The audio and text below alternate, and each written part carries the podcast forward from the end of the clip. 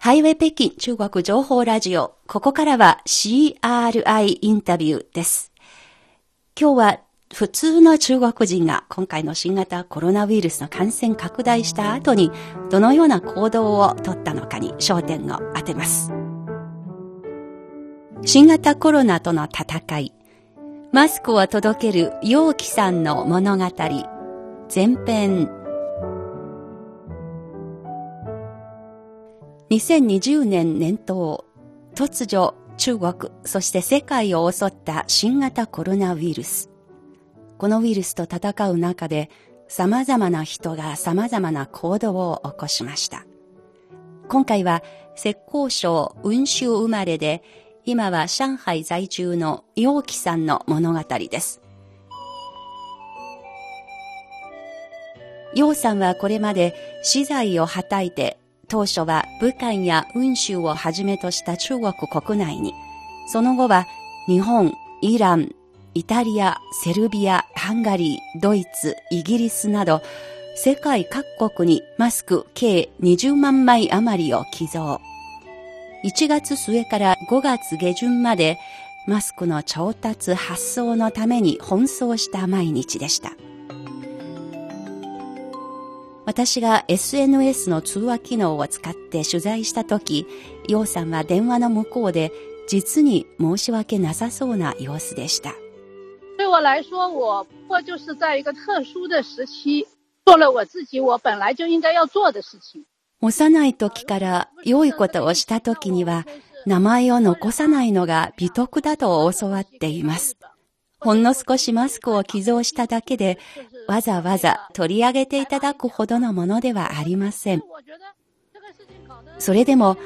私は抑えきれない好奇心で、苦労を厭わずに感染拡大の中心地を覆う形のように、コツコツとマスクを送り続けた楊さんに話を聞き続けました。一体、マスク寄贈の背後に楊さんのどのような思いがあり、どのような人生があったのでしょうか。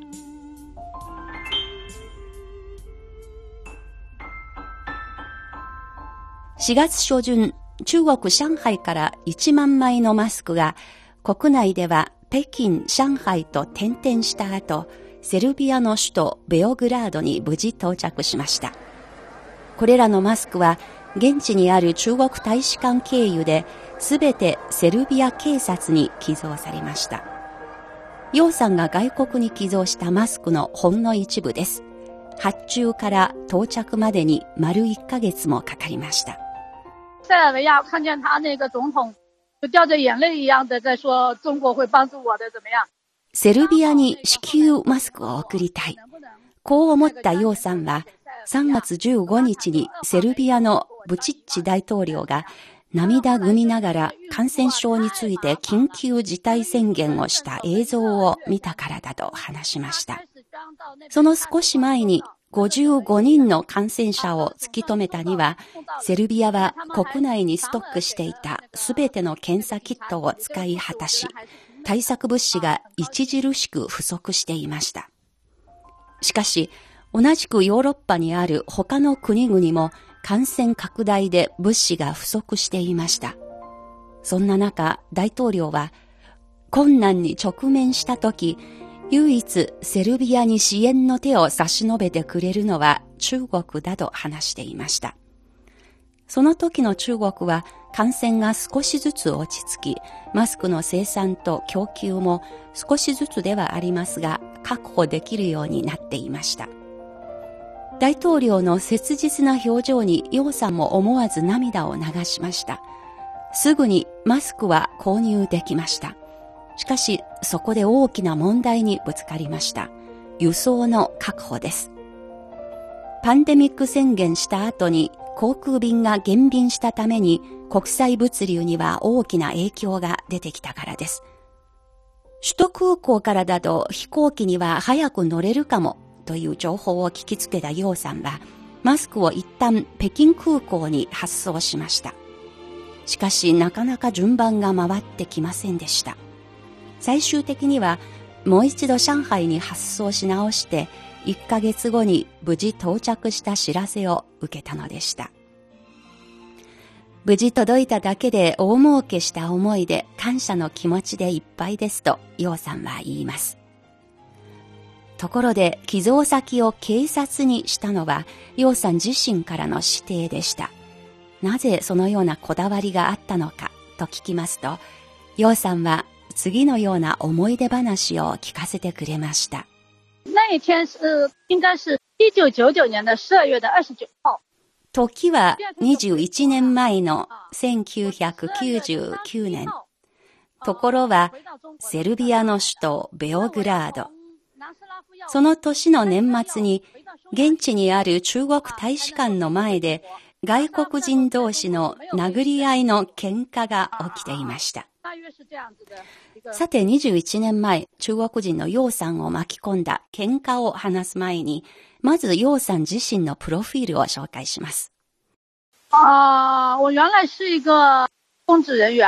那个那时候什么叫辞职下海的。楊貴さんは1970年浙江省雲州の生まれ、勤勉で詳細に長けている人が多いという土地柄の影響もあるのか、楊さんは大学卒業に就職しても OL 生活には満足していませんでした。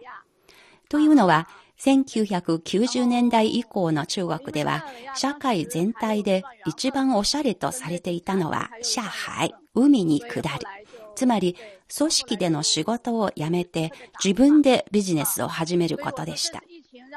時代の潮目を読んだ楊さんは1997年に辞職して貿易に身を投じました。主として東欧、東ヨーロッパを相手にする貿易で、セルビアで現地法人を作り、ビジネスは順調に拡大していきました。しかし、そんな中、1999年3月にコソボ戦争が勃発し、5月になると楊さんをはじめ、中国中に衝撃を与えた事件が起きました。ベオグラードにある中国大使館がアメリカ軍にピンポイントで爆撃され、3人のジャーナリストの命が奪われました。戦乱という不安定な情勢への懸念から、楊さんは本帰国を決意し、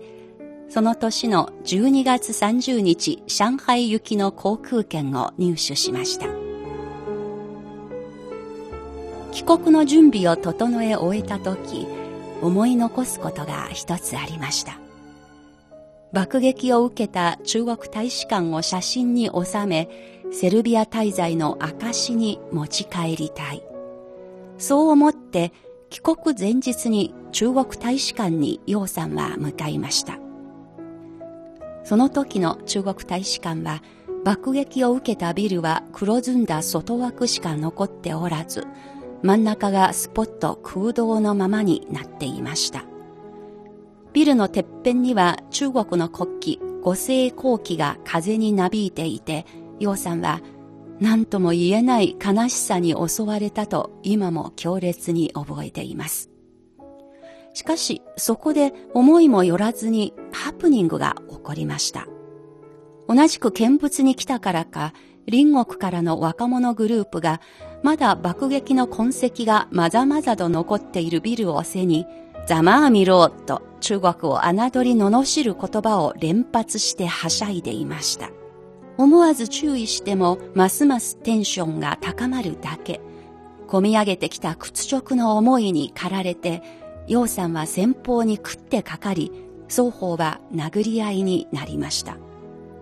すぐに駆けつけてきた警察官は殴り合いに至った理由を聞き取った後、楊さんに向かって、そういうことでしたら、あなたは謝罪する必要はありませんと言い、その場で解放しました。自分の国が侮辱されたことに対して優しく思いを寄せてくれたセルビアの警察官に楊さんは感謝の気持ちをずっと持ち続けてきました。所以我心里特别感谢这个南斯拉夫的民族。所以我说这次疫情让我把心里的结都解开了，我特别高興。20年前からお礼を言いたく思ってきましたが、新型コロナで願いが叶えてほっとしました。と、楊さんは振り返りました。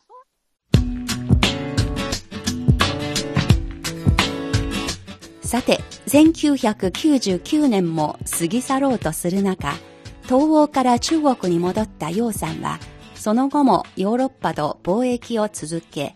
現在はジュエリーから医薬品まで手広く投資する投資会社の経営者です。ビジネスを通して築かれた人脈は、後にイタリアの高級品ブランドと代理契約を結ぶのに生かされ、さらには今年のマスクの調達や寄贈にもしっかり生かされていました。1月23日、感染者が急増する武漢市では都市封鎖が発令されました。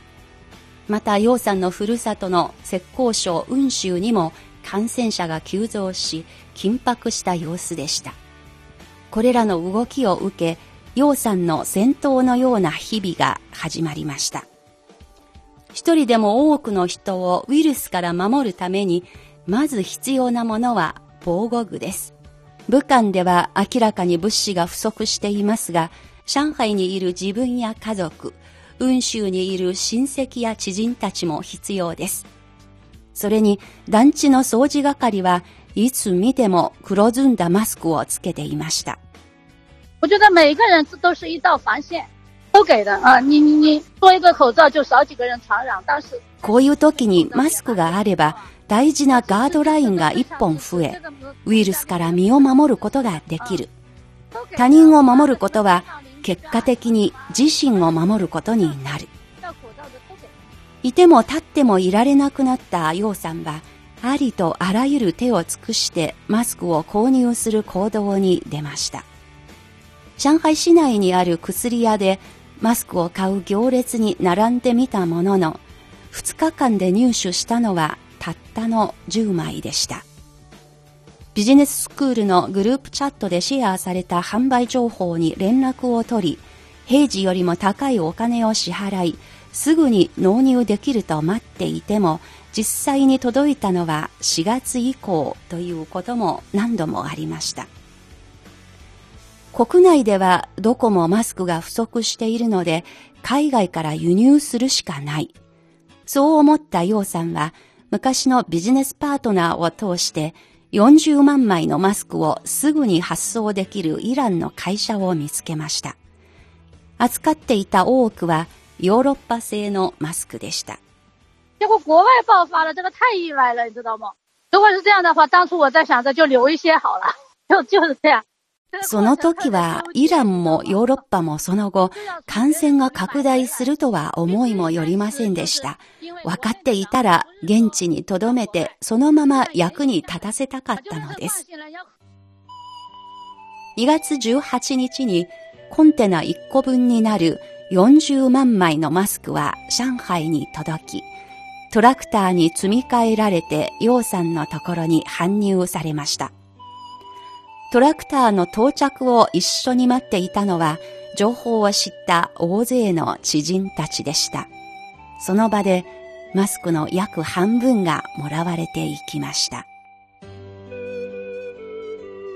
ということで CRI インタビュー上海にお住まいの雲州生まれ陽気さんのお話の前編をお送りいたしました